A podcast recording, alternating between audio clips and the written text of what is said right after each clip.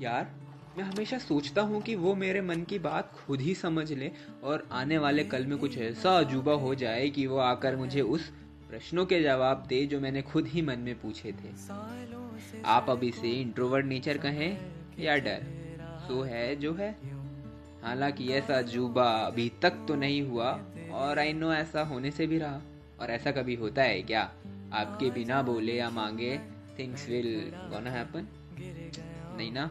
So with time I learn कि आपको चीज़ें बोलनी पड़ेंगी, आपको चीज़ें मांगनी पड़ेंगी। फिर चाहे वो उधार दिया हुआ पैसा मांगना हो, गला सुखाने में पड़ोसी से पानी या उनसे अपने हिस्से के प्यार की फरमाइश करना। हालाँकि मेरे भी डग डगमगा जाते हैं, पर समय के साथ सीखते जा रहा हूँ।